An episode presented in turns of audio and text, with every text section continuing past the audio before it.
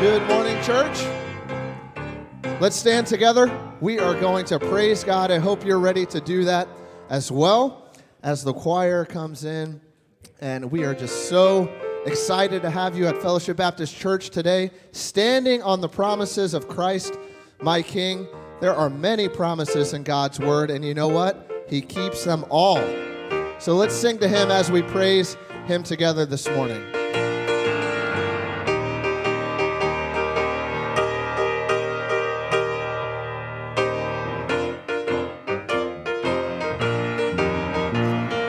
Standing on the promises of Christ my King, through eternal ages let His praises ring.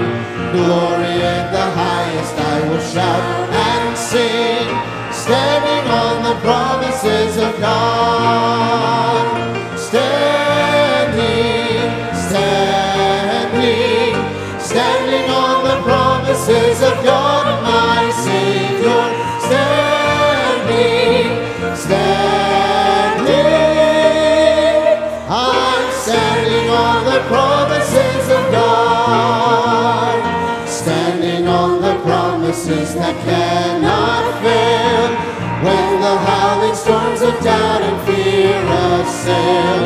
By the living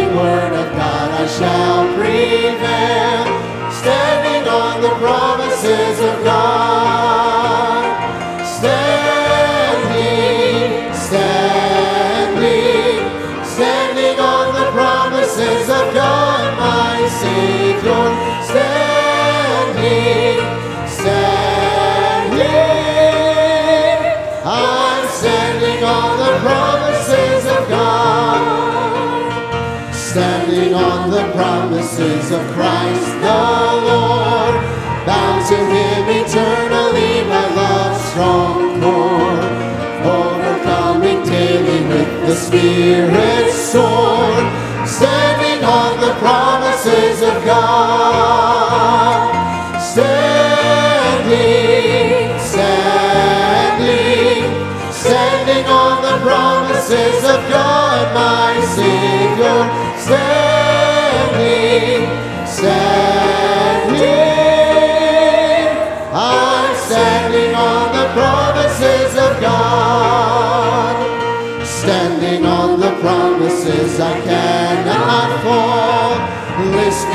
every moment to the Spirit's call, resting in my Savior as my all in all, standing on the promises of God.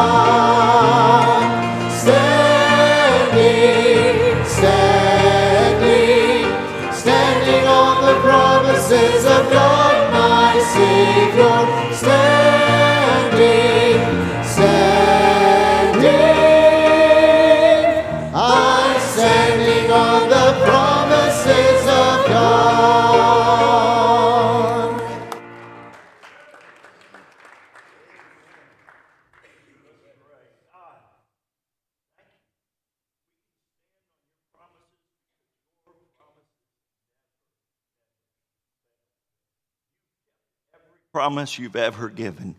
And God, we do praise you and thank you for it. Thank you.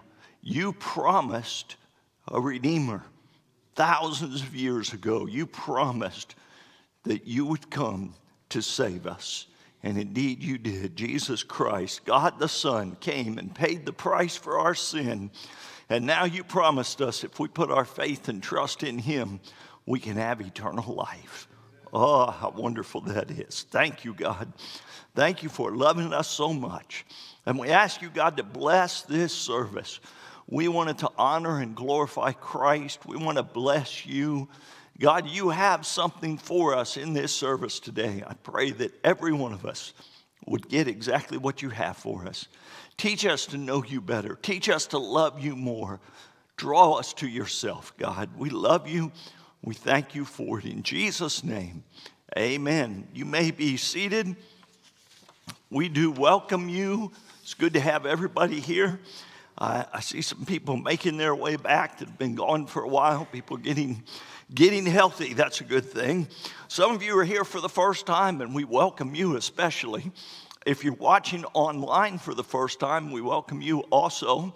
We do have, if you're here for the first time, if you did not get one of our welcome packets, we do have a connection card. It looks like this, it's in the pew right in front of you. If you're online, you can go to our website, just click on I'm new here. There's an online version. We encourage you to fill that out. We want to pray for you. The first thing on there, right after date, which is today is February 4th, uh, your prayer request. How can we pray for you? We pray for every request that comes in. And I don't know anybody that doesn't need prayer. So please, if you would, fill that out. You can give it to the ushers on the way out, or you can do it electronically. And if you will give us your email address, we have a special gift for you. We can only send it by email. So if you would please just give us your email address. We're not going to sell it, uh, but we would like to send that gift out to you. We'll get that to you today. And we do very much appreciate you being here. God brought you here today for a reason, and we do pray that this service will be a blessing to you. This time we'll have our video announcements.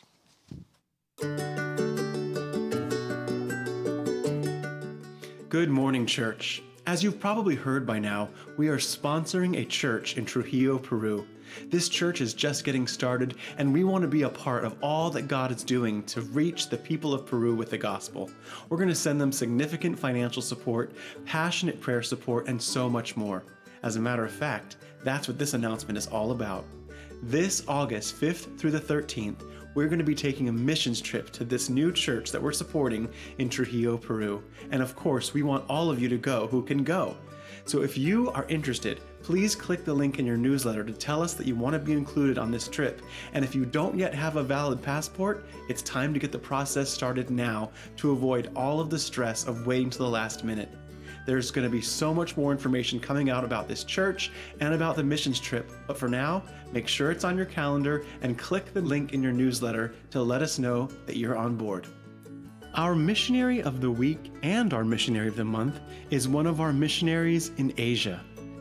This dear brother and his family were forced out of China and moved to Taiwan, where they are planting churches and continuing to assist national pastors in China. They are raising money for the Chinese Christian Leadership Summit, which will help the national pastors in China. The money is needed for transportation, lodging, and food for these pastors and their families. Please give as the Lord leads and pray this week for our missionaries in Asia and for Taiwan.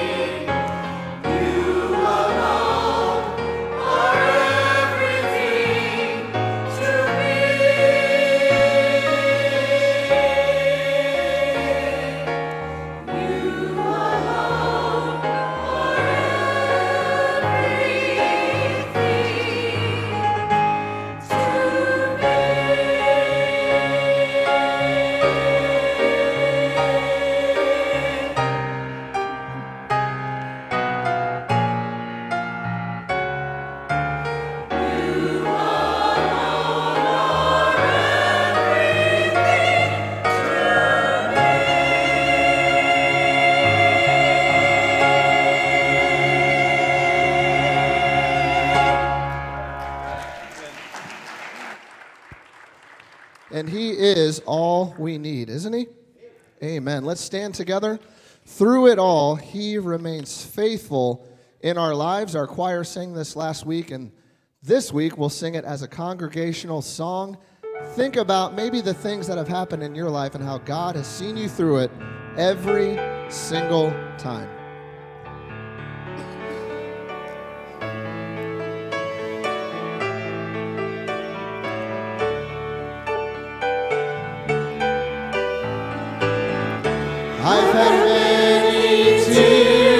sorrows. I've had questions for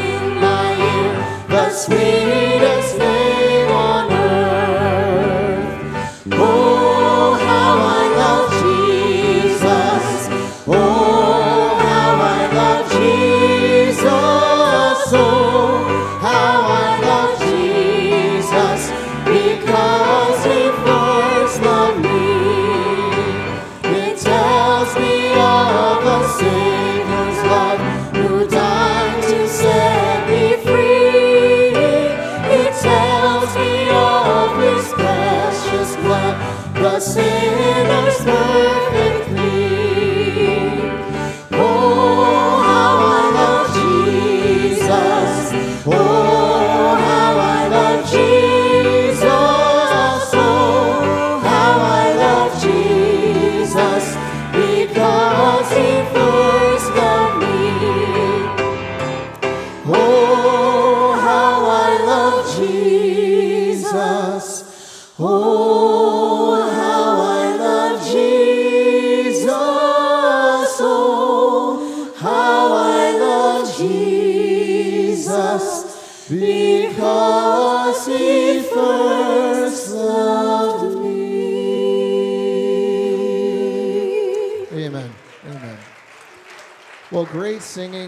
is awesome to praise God together. And this doesn't even compare to the worship and praise that we'll give him in heaven one day. Won't that be glorious? Amen. Amen. Thank you for your great singing. Please be seated. Alana Bellamy has special music for us this morning.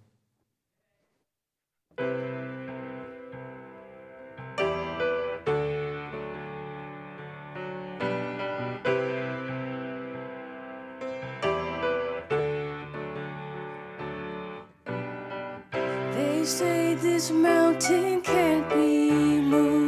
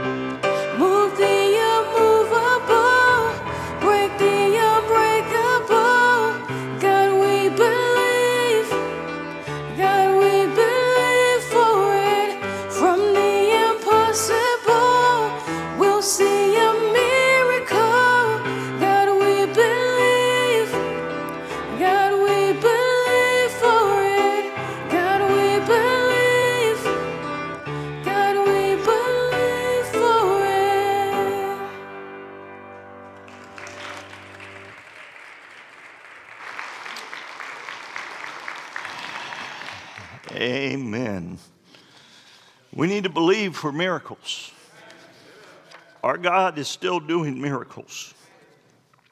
We're going to take a few minutes to pray, and I invite you, if you'd like to come to the altar at this time. That song is it's a great song, and it reminds me um, was just not that many months ago, less than almost six months ago now. My wife was in the hospital in critical condition, not expected to live, and uh, this doctor came in, didn't know him. Um, she was in ICU, and big, tall guy. And that song was playing on uh, my wife's phone. She didn't know what was going on, but we had that song playing. And he said, Oh, CeCe Winans. She's great. I thought, wait a minute. You know, this uh, CeCe Winans is a wonderful Christian singer. And he told me a little what's going on. He said, Do you have any questions? I said, Yes, because we were having a problem with something. I said, Yes. And he said, Wait a minute, brother. Take a breath. He said, We know who we're trusting. He's got this. This is a doctor I never met before. And God sent this godly man and said, You need a hug, son. I got you. He said, It's going to be okay. And by the grace of God, I was told this week by another medical person that my wife is a miracle. I already knew it, but medical people. There was some there was some insurance issue. It's too long of a story, but the speech therapist called me and couldn't get her in because they keep doing the referral wrong. And the speech therapist said, Well, my biggest concern, because I said, I, Really, I don't even think she needs speech therapy anymore. She said, Well, my biggest concern is to help her with cognitive deficits and uh, thinking and reasoning. I said, She doesn't have any problem with that. She said, What? That's amazing. I thought I didn't know she was supposed to have. She couldn't believe she didn't. She had, those who don't know, she had a very bad blow to the head, bleeding on the brain, one to two percent chance to live. Uh, it's not. She she's getting there. She still has some balance issues, and not real bad, but a little bit of balance and fatigue. Doesn't have her strength yet. But God is good. And she's here this morning, so praise the Lord for what He's doing. Amen. So let's, let's pray. Father, God, you're good. You're good. I look around, my wife is here, and it's a miracle, God. And not just me saying it, medical people saying it's a miracle. We thank you for it. I thank you, John O'Neill is, is back with us, all that he's gone through, and T. Smith, and, uh, and Muriel's been dealing with COVID, and they're all here, and Rebecca Morgan. God, we're trusting you for their complete healing. What you have started, we're trusting you to finish. And we pray for Ken Harriet. He's not been able to get back here yet, but he will.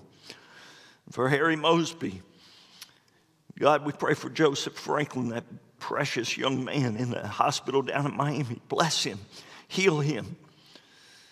Lord, we lift up Pastor Chuck's grandmother.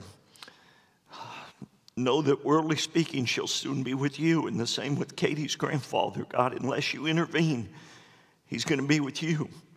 They both know you, and that's wonderful, but God, we're still asking for a miracle because you're still able. They're in your hands, they're your children. We trust them to you. Lord, we lift up the situations, the wars in Israel and Ukraine. We want peace. God, bring peace. There's a lot of wicked men, wicked people behind these things bring peace and use both of those situations to bring people to Christ. And now, Father, as we look to your word, bless it, use it, use me in this time to preach.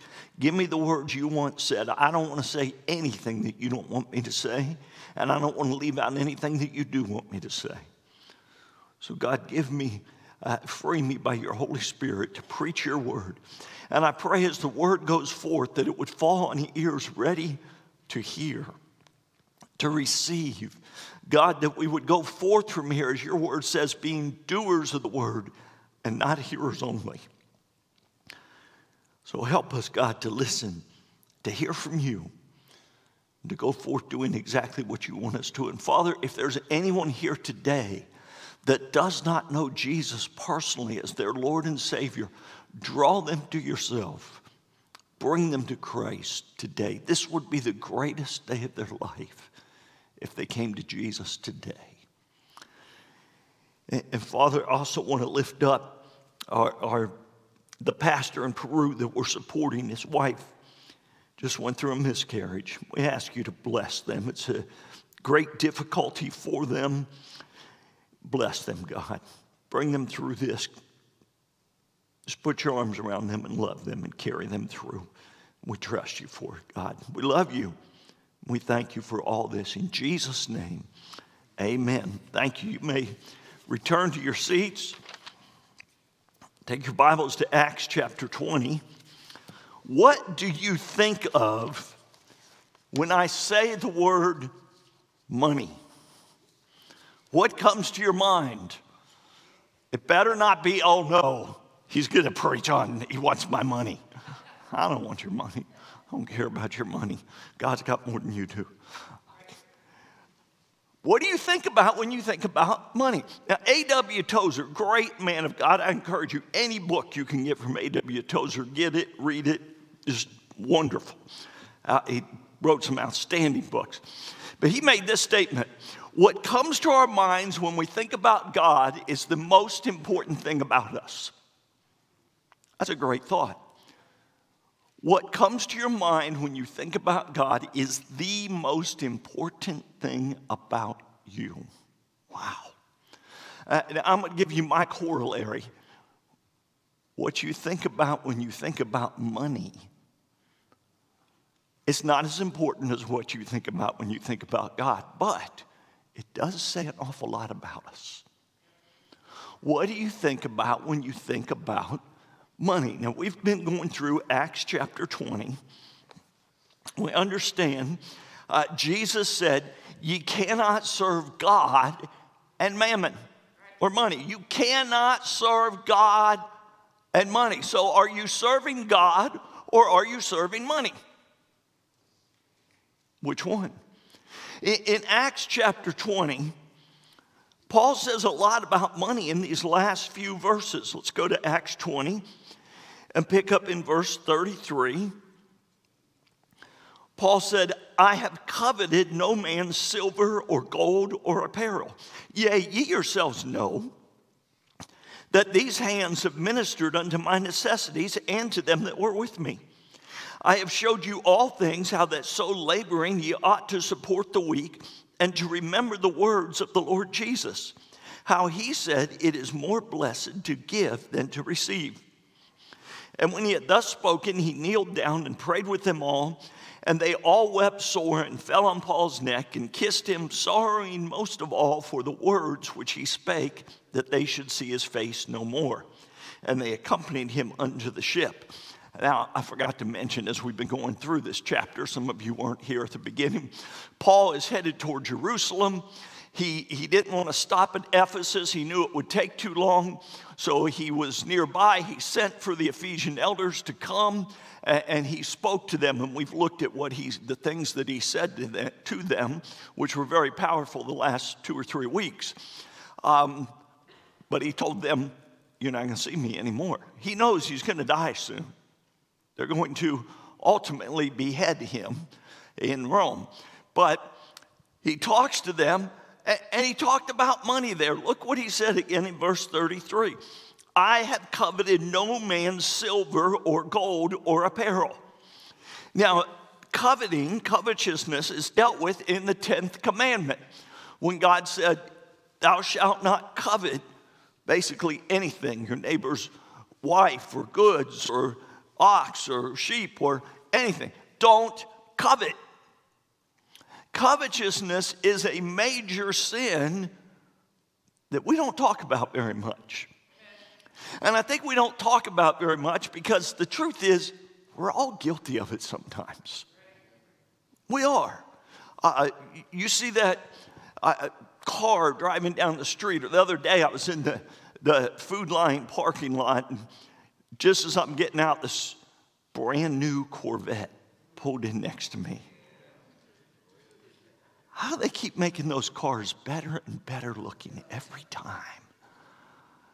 And I, the guy got out, I said, man, that's a nice car. He's like, thank you. He was very proud of that car. I mean, it was brand new. He just got it. He was proud of it. He liked that car. But I looked at him get out, and it sat approximately two inches off the ground. I said, I don't think I could get in and out of that car. He's like, oh, you get used to it. He's trying to talk me into getting one.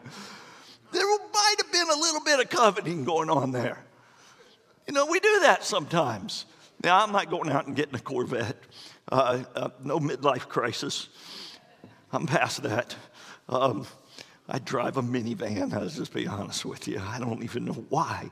We don't even have kids at home. Why do I drive a minivan? Because my wife likes it. And we do like to, to travel. And uh, we got in that minivan, drove all the way to California. Now, if you're going to drive to California, a Honda Civic is not the way to go. it's just not. Uh, you'll be glad if you have a minivan. It's a, uh, it's, a, it's a nice one, it's a Honda, and it drives good. But uh, I know it's not cool. My son says, Dad, I will never drive a minivan. Like, I don't care. I'm too old to worry about what people think of me about what I drive. I'm not trying to impress people. I'm past that. I have better sense these days. But you know what? We don't talk about coveting because sometimes we all do it a little bit. So we think, ah, it's no big deal. You know what? It's sin. It is sin. Uh, the Bible is very clear about it. Luke 12, 15, Jesus said, Take heed and beware of covetousness. For a man's life consisteth not in the abundance of the things which he possesseth. Jesus said, Beware of covetousness. Wow. Colossians 3 5 says, Covetousness which is idolatry. Ouch. Now, we don't think of idolatry as no big deal, do we? He's over there bowing down and worshiping false gods. That's bad. That's really bad. He's coveting. Ah, that's no big deal. Wrong, they're the same thing. That's what God said. It's the same thing. We don't want to think of it that way because we're guilty of it sometimes. And when you are, confess it and be done with it. Don't let it rule your life. Ephesians 5, 5 talks about a covetous man who is an idolater. Again, twice the Bible says coveting is idolatry. It's bad. Let's go to 1 Timothy chapter 6. We're coming back to Acts, but go with me to 1 Timothy chapter 6 for a minute.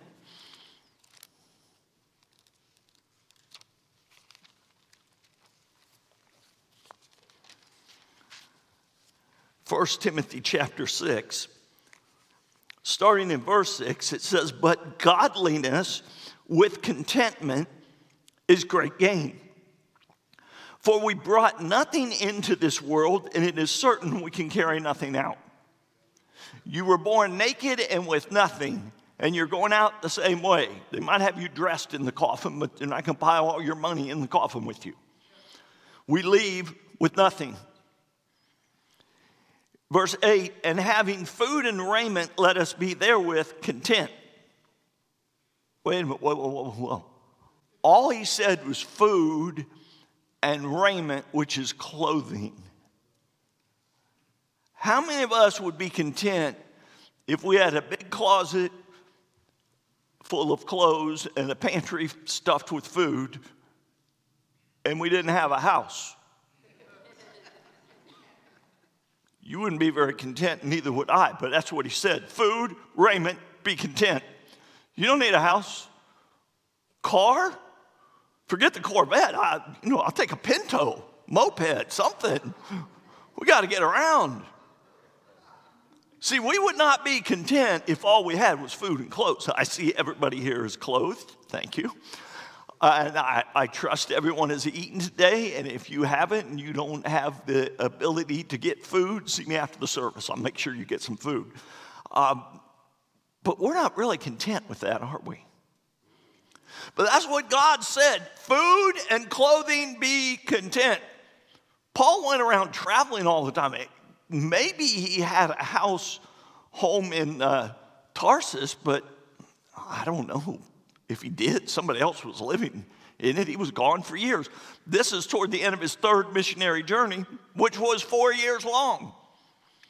And the time in between the second missionary journey was three, that was a three year trip.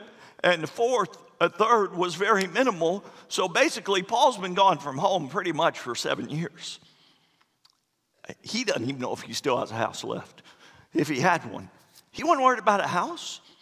He's got food, he's got clothes, he was content. Wow. We could learn a lot from that, couldn't we? Be content with such things as you have, Hebrews said. Why? Because we have Jesus. If you have Jesus, you should be content. I know it's easier said than done. I understand. Uh, let's go on here in 1 Timothy 6, verse 9. It says, But they that will be rich fall into temptation and a snare and into many foolish and hurtful lusts, which drown men in destruction and perdition. For the love of money is the root of all evil. That's a verse many people know. Which, while some coveted after, they have erred from the faith and pierced themselves through with many sorrows. They that will be rich, listen, if it's your goal to be rich, that's sin. It's not a sin to be rich, but they that will be rich, when it's your goal, money, money, money, I'm gonna make money. That's sin. It's wrong. They that will be rich, it's their desire. He said they, they've fallen, departed from the faith, erred from the faith, pierced themselves through with many sorrows. Ah, people going after money have caused themselves so many problems. Uh, so many. You wanna, do you want to uh, know one of the surest ways to end up bankrupt? Buy lottery tickets. Now, first of all, buying lottery tickets. Somebody said the lottery is for people who cannot do math. This is true. Because buying lottery tickets is a bad plan. That, well, well, yeah, I don't spend that much. I'm not going to go bankrupt from buying lottery tickets. No. No, buying the lottery tickets isn't what is most likely to make you bankrupt. It's winning the lottery. 70% of lottery winners declare bankruptcy within five years. Look it up if you don't believe me. I did before I said it, don't worry. 70% of people who win the lottery or by some other means come into a huge financial windfall go bankrupt within five years. They don't know how to handle money. Look, the truth is, I don't think we have any millionaires in here, at least not multimillionaires, certainly no billionaires. If you are one, see me after service. Just kidding. Could you really handle a few hundred million dollars? I wouldn't know what to do with that. Because what happens, this is the main reason they go bankrupt is because of their friends and family. Because as soon as you win, your third cousin's brother's mother's sister's dog catcher wants to money from you. And they start giving money out and giving money out. And once you start that, it's really hard to stop. And next thing you know, all the money's gone. And in the meantime, you bought a house with a huge mortgage and quit your job, and you can't afford anything anymore. It's all gone. 70% declare bankruptcy within five years. Be content. Lotteries for people who are not content. Right? By the way, the state gets half the money. They only give out half of what comes in. It's a tax on poor people. That's what the lottery is. It's an extra tax. The government makes a lot of money. And why are there lotteries in, I don't know if they're in every state, pretty close to every state. Why? Because people are covetous. Right? Why do people buy lottery tickets? I want the million dollars, hundred million, billion. I don't know what it pays out anymore. I, I can honestly tell you, I've never in my life bought a lottery ticket, and I don't plan to start. Uh, there's no reason to. God's not going to let you win that. He, he loves you too much to let you win and destroy your life. The divorce rate is four to five times higher for people who win the lottery, along with bankruptcy. Most likely, you will end up divorced and bankrupt.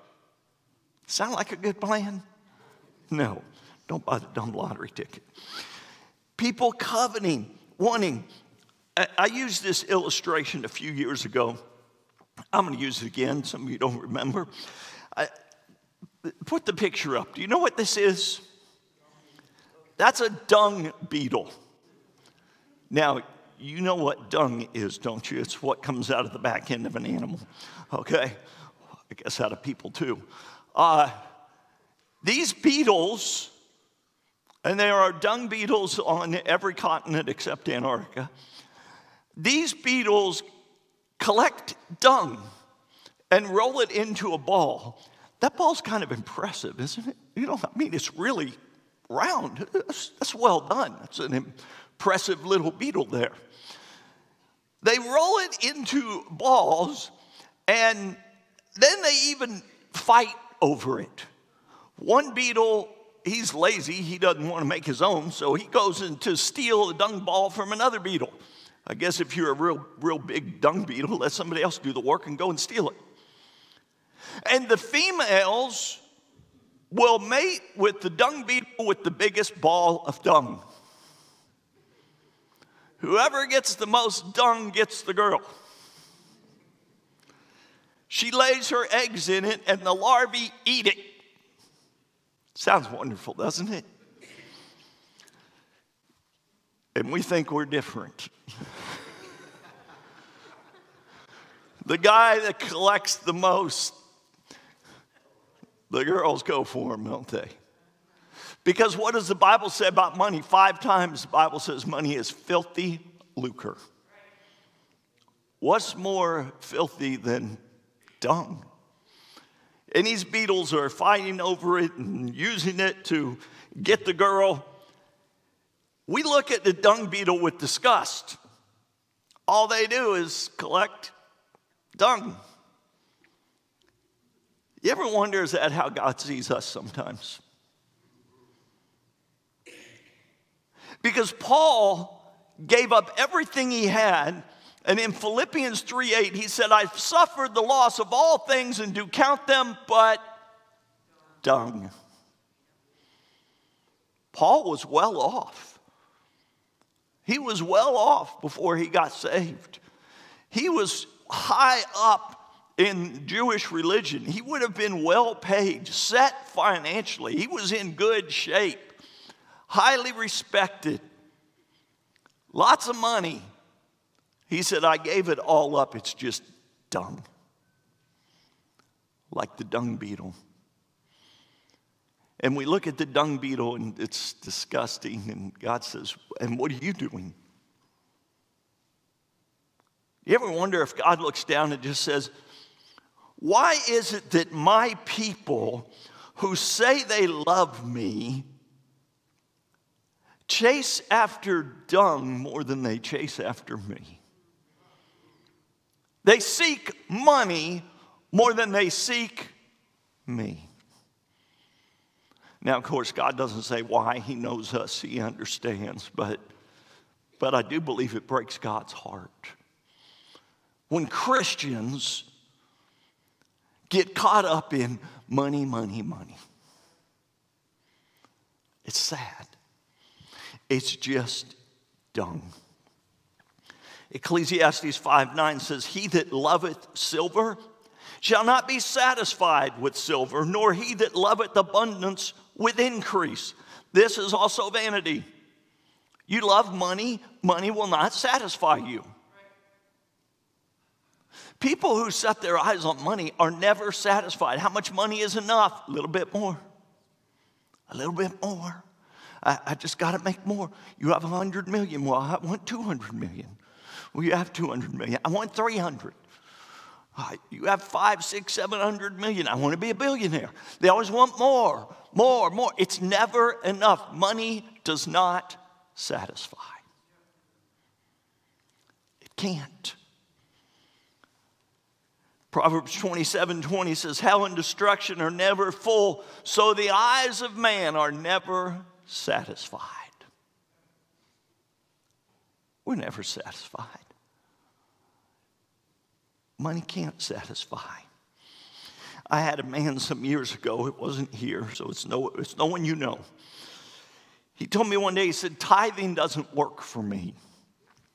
What do you mean tithing doesn't work for you? You know, God does bless tithing. He said, Tithing doesn't work for me. Well, I found out later this man was making a lot of money. In fact, between him and his wife, their income would have, at that time, this was a number of years ago, would have put them in the top 10% in the United States. I mean, here he is, top 10%. I looked that up too, by the way. If your family income is about $167,000, you're in the top 10% in the United States.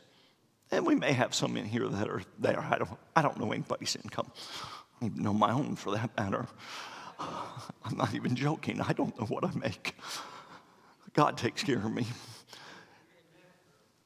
This man was in the top 10% in the United States, living in an area that was not expensive. It wasn't around here. He lived in an area where it was much cheaper to live. He's making in the top 10% in the United States, and he says, Tithing doesn't work for me. I don't know why God doesn't bless me like he blesses other people. Well, here was the problem he worked for doctors, he worked on their homes. He was a really good carpenter, I mean, top notch. And he worked on doctors' homes, and these doctors made hundreds of thousands a year. You know, he's in the top 10%, they're in the top five. And what he had did not compare to what these doctors had. And so, even though he was better off than almost anyone else he knew, he thought he wasn't making it because he was coveting what those doctors had. And his covetousness robbed him of joy. He wasn't content. He really was quite well off. I didn't make near as much as he was making. I thought I was doing fine. But he wasn't content. Covetousness robs you of joy. It really is, it's rooted in discontent to begin with, and then it just causes more discontent. You'll be miserable if you're covetous. Romans 6:16 says, "Know ye not that to whom ye yield yourselves servants to obey, his servants ye are to whom ye obey." We become servants to what we obey. When you start going after money, you become a slave to money. You'll be the servant of money. And covetousness, the sin, traps you. And all you're thinking is, I gotta get more money. I'm quitting this job and going over here because I can make more money. Or I'm, I had a man do this when I was in Alabama. He left our church to go move away where he could get more money, where he could not find a decent church, and his kids are a mess. He didn't care about the things of God. That wasn't his priority. It was money. Gotta have the money. He told me where I am, there's no good churches. Why are you there? Money. It's not a good plan. It ruins lives. Covetousness will destroy you. Money is a good tool. We need money, it's a tool. We use it. You know, the electric bill here, we have lights going on. Uh, we have heat in this building. Aren't you glad it's like 35, 40 degrees, whatever it is outside? I'm glad we have heat. I'm glad we have lights. I'm not up here with a candle trying to read my notes. Uh, we do, most, if not everybody here, has a car. You have a place to live. Money is a good tool, it's a terrible master. Money's a good tool to help others. We're sending a lot of money down to Peru right now. I, I mentioned when I prayed, brother, brother Marino, his wife, just had a, a, a miscarriage, and she had to have a, a D&C, which is sometimes necessary after a miscarriage. They didn't have the money. They couldn't afford it. It's the equivalent of $200. And, and I spoke this week to his, uh, his sending pastor there in Peru, in uh, Trujillo. And I talked to him, and he said, he told me, he said, he's got this need. Would you want to help with that? I said, absolutely. What do I need to do? He said, if you want to cover it, I can give him the money. You can just pay me back. I said, do it. So I spent $200 for missions. We're covering, taking care of that for that man. I mean, honestly, we can do that easily. For him, that's a huge amount of money. It's a lot. He doesn't make but a few hundred dollars a month. He, that's a big thing. Money is a tool we should use to help people. Not be covetousness, uh, covetous. Get all you can, can all you get, sit on the lid. No, just, just give. Bless people. Help others. So don't be covetous. Let's look next back in uh, Acts chapter 20. Verse 34. Paul said, Yea, ye yourselves know that these hands have ministered unto my necessities and to them that were with me. What does that mean? Paul said, Listen, you know when I had a need, I worked. Paul worked with his hands. He made tents. That's, that's recorded for us. Paul was a tent maker, was his occupation before. He knew how to make tents. He'd been trained in that, probably by his father. So Paul, when he got to cities and needed money, he didn't walk around, help, help me. I need your help. I need this, I need that. No, he would go and start making tents, sell them, presumably. He said, I not only supported myself, I supported those that were with me. He wasn't afraid to work. Work is good. I know it's a four letter word, but it's not a bad one. Understand, God established work. Genesis 2:15, understand the fall of man was in Genesis chapter 3. Genesis 2, Genesis 2:15 tells us God took the man, he put him in the garden, and he told him to dress it and keep it. That was before God created Eve. God gave man a job. He gave him work to do. Work is good. Men need to work. Go to work. Don't sit around and be lazy. Get up and get to work. My pastor used to tell people if they were out of a job, he'd say, How many hours of work a week do you plan to work? 40. Then spend 40 hours looking for a job. You spend 40 hours looking for a job, most likely you'll find one. There are jobs out there. I know we have tough times economically, things do happen. Um, I have seen over my life people that are hard workers are rarely out of work for very long because hard workers are hard to find. I've been an employer. Hard workers are hard to find. Honest people are hard to find. Work. Work hard. It's good for you. Now, some people can't work. I understand that. Paul addressed that in verse 35. I have showed you all things, how that so laboring you ought to support the weak. If somebody physically can't work, then we should help them. That's what's right. There's nothing, there, there's nothing wrong with social programs. Some of the social programs are designed foolishly, especially if the government's behind it. Almost everything they do is designed foolishly. Some of the stuff you read is like, what are you thinking? Who thought of this? Third graders could do better. Not, i don't need to get off on that. Uh, work. Proverbs 21 25 says, The desire of the slothful killeth him, for his hands refuse to labor. The lazy man, he won't go to work. He desires. He want, oh, I wish I had food like that. Then get up and work. Go plant in there those days, go plant your field. If you don't sow, you don't reap. Imagine a farmer who's too lazy to go out and plow the field and plant the corn. He's not going to eat when it's harvest time, is he? People who won't work shouldn't eat. If they can't work, we should help them. Uh, that's the right thing to do. Uh, but we shouldn't be lazy. And guys, listen 40 hours a week, that's the norm in America. I don't know where that came from. Somebody made it up one day.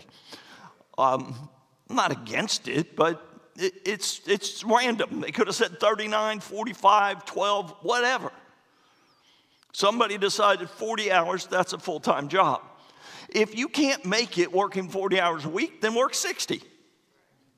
Get another job. Uh, to me, 40 hours a week is a part time job. That's, that's, there's 168 hours in the week. You're not even working a fourth of the time. The Bible says to work six days a week. Take one day of rest. Ooh, it got quiet in here. Nobody likes the sound of that, huh? You like those two days off, don't you? Uh, if you can, if you're getting by on that, praise the Lord. But if you're not making it, I've seen too many guys over the years, usually young guys that don't have a real good job, and they're struggling to make it financially, and they don't know what to do, and they're working 40 hours a week. I'm get a second job. It won't kill you. I've worked more than one job. Most guys have. It won't hurt you. Work. You need to. You need to support your family. Get out there and work. If you're making them 40 hours, praise the Lord. Praise God. You can take those two days off. Maybe even get three. Uh, before God called me into ministry, I only worked four days a week. It was great. And they paid me for 40, and I only worked 34. I worked two nine hour shifts uh, during the day and two night shifts of eight hours. And since I had the split shift, they counted it as 40 hours. My God, I like this plan. It was awesome while it lasted. And God called me into ministry, and I was like, 40 hours, that's nothing. Uh, you took half the week off. But uh, I don't really work 80, but I do work more than 40. Just work. Don't be afraid of it. It's good for you. Um, Ephesians 4:32 says, "Let him that stole steal no more, but rather let him labor." Notice what it says. It's very important working with his hands. I got the wrong verse up there. Um, I know the verse, I just don't know the reference. Apparently, I think it's 428 actually. It says, Let him that stole steal no more, but rather let him labor, working with his hands the thing that is good, that he may give to him that needeth. That's Ecclesiastes. Try Ephesians 4:28. I want people to see this. There it is. Don't steal anymore, Work with your hands so you can have to take care of your needs. Is that what it says? No, it says so you can have to give to him that needs. Money's a tool to be used to help others. That's what we should be doing. It's a tool. Give. You know, God has you in your job for a reason. You work where you work for a reason. God has you there so you can feed your family. God has you there so you can get money to help others. He also has you there to reach all those people you work with. How am I going to reach the people you work with with the gospel? I don't know them. But you do. And God has you there and God wants you to tell them about Jesus. Oh, I can't do that. You can pray for them. You start by praying for them every day and you watch what God does. He'll start opening doors. You'll start saying things that I can't believe I said that. Wow. I don't even know where the words came from. It's the Holy Spirit. He'll help you. Start praying for them. God put you there for a reason. Don't let your coworkers go to hell. Pray for them. And God has you there to get money to give to others to help other people. And listen, if you are here, I've known a lot of people in my life that were disabled. I understand not everybody can work. If you can't work, don't sit at home watching TV all day. Now, some people really can't do anything more than that. If you can, find something to do to help others. Volunteer somewhere. Go fix things for people, crochet things for people. Do something. Because sitting around all day watching TV is not going to help you. It's going to hurt you. It's hard. I, have seen a lot of men that were disabled. It's hard on men. It, the nature of a man is to work. Now, we all have a little bit of laziness in us. We love to sit home and, you know, just watch the money roll in. But men need to work. They need to. Uh, find something. Volunteer somewhere, somehow, some way. Find a job on a computer to help people, tutor people. Do something. Find a way. Find something you can do to help people. Even if you can't physically do it uh, enough or well enough to get paid, that's all right. Don't worry about getting paid. Just help people. It'll help you to do it. And let's look finally in uh, verse 35, Acts 20, verse 35. We read the beginning, so laboring you ought to support the weak and to remember the words of the Lord Jesus, how he said, It is more blessed to give than to receive. It's better to give than to receive. We think, I sure do like receiving. But you know what? If you're a parent, you know.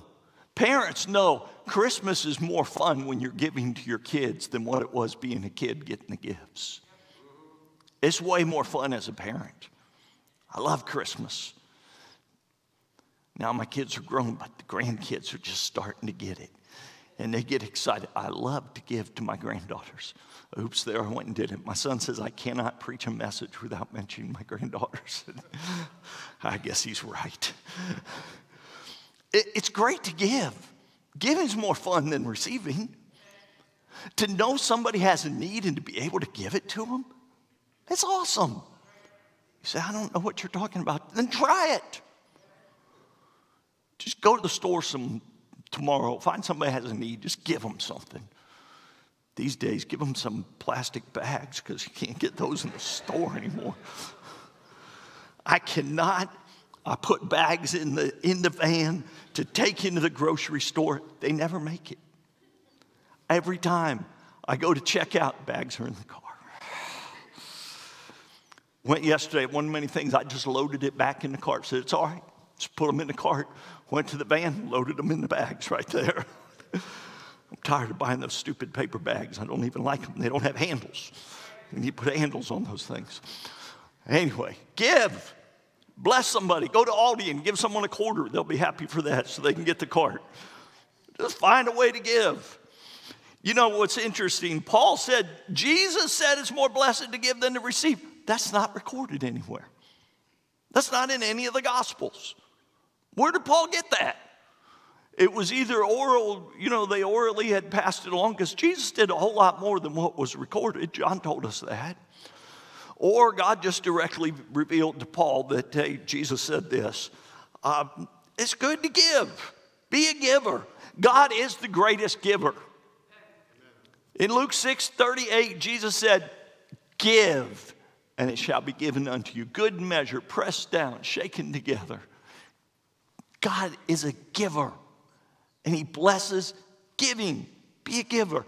Just today, as I was getting the microphone put on, somebody gave me a testimony, did not know what I was preaching, and talked about how God had led him to give a couple things, and then God blessed him beyond what he could even imagine. He couldn't believe it, how much God blessed. I said, You don't even know what I'm preaching today.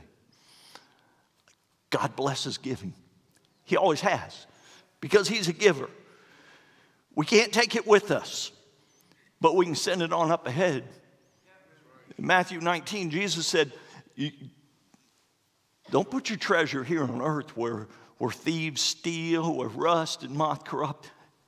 Put your treasure in heaven. Send it on up ahead. Give to missions. That's sending it ahead. Be a giver. Don't make an idol out of money.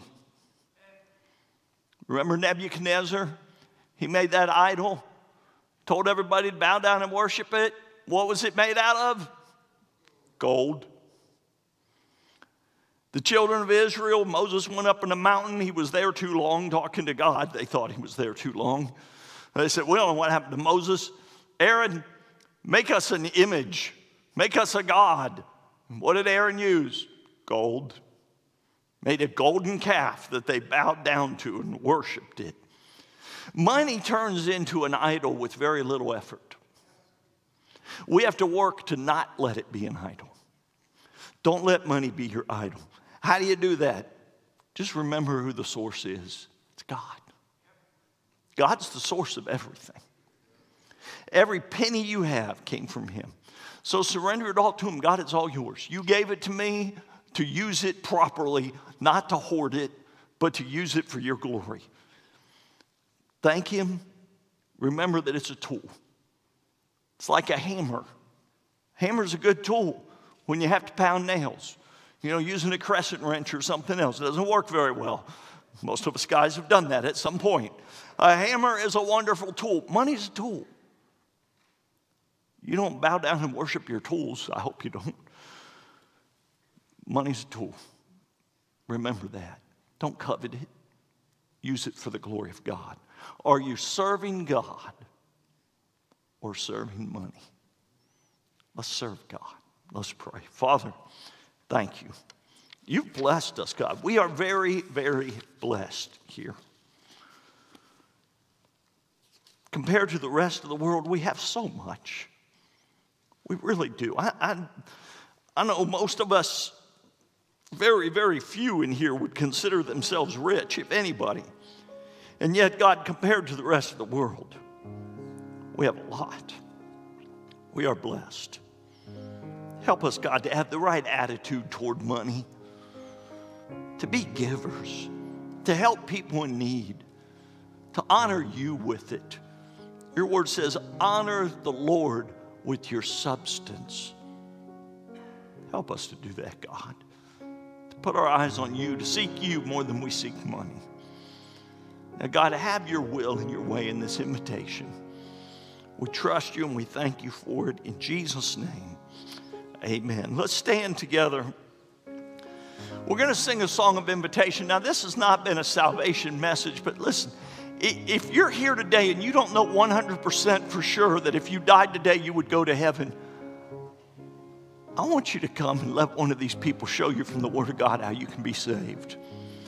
Now, some of you are noticing we got a lot more people up here than we normally do. And let me tell you why. Some of you are carrying burdens.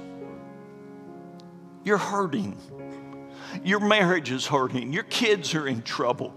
You have financial problems. You have got serious health issues. You're facing something this week, problems at work, whatever it is. Or you know somebody, your, your cousin, brother, neighbor, whatever, is having a problem. I don't want you to walk out of here carrying that burden. As we sing the invitation, I want you to come up, find one of these people, men with men, ladies with ladies you can kneel at the altar, you can sit in the pew. Let's you can stay there standing. Let someone pray with you about that. The Bible says, Bear ye one another's burdens and so fulfill the law of Christ. Don't be embarrassed to come up here. I don't know anybody that doesn't need prayer. When my wife had that accident, you better believe I reached out for prayer. And I 100% credit the prayers of God's people with saving her life. God answers prayer. You need prayer. You come. If you want to pray yourself, you can do that. We want to help you though. Come now as we sing.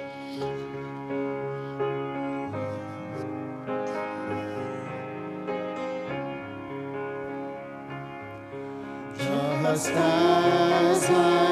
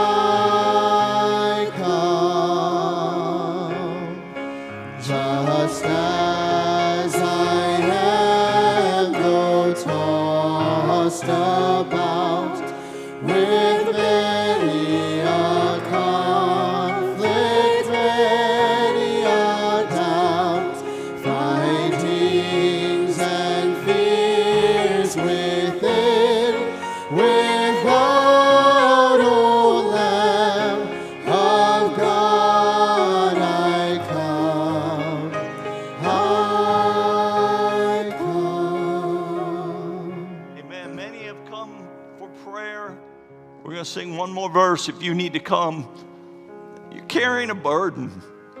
Let someone help you with that.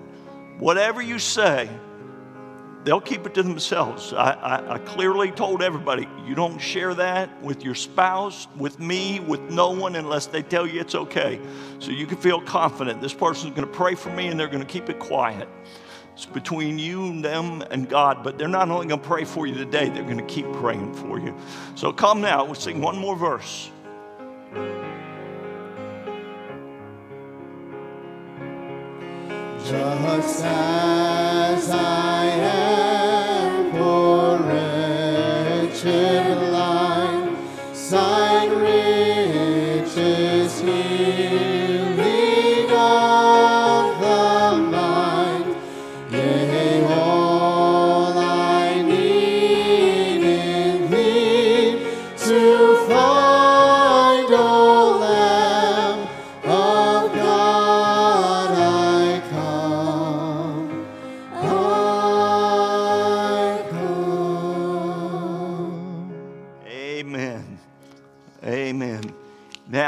We, we are going, this is what we're going to do. We've got several things still going, but don't worry, you'll be out of here in just a minute. Uh, we're going, we have a business meeting. We're going to dismiss for five minutes, then we'll start the business meeting. I, I know sometimes our guests don't want to stay for business meeting. You're welcome to. We don't care. We're not trying to hide anything. You're welcome to stay, but if you don't want to, that's fine. So we're going to close the service. Five minutes, we'll start the business meeting. We do have a connection lunch downstairs for those that signed up for that. And if you're here for the first time, you're welcome to join us. They'll shoot me for that. I don't care. God will multiply the food. We'll have plenty of food. We always have plenty of food, so I'm not worried about it. Uh, if we don't have enough food, you can have mine. I'll go buy some chicken somewhere, whatever. We'd love to have you join us for lunch. We're going to be downstairs. The connection lunch is for people who have come in. We've had a lot of people join the church in the last year, and we praise the Lord for that. So we, we invite you to come. Pastor Chuck's going to dismiss us in prayer.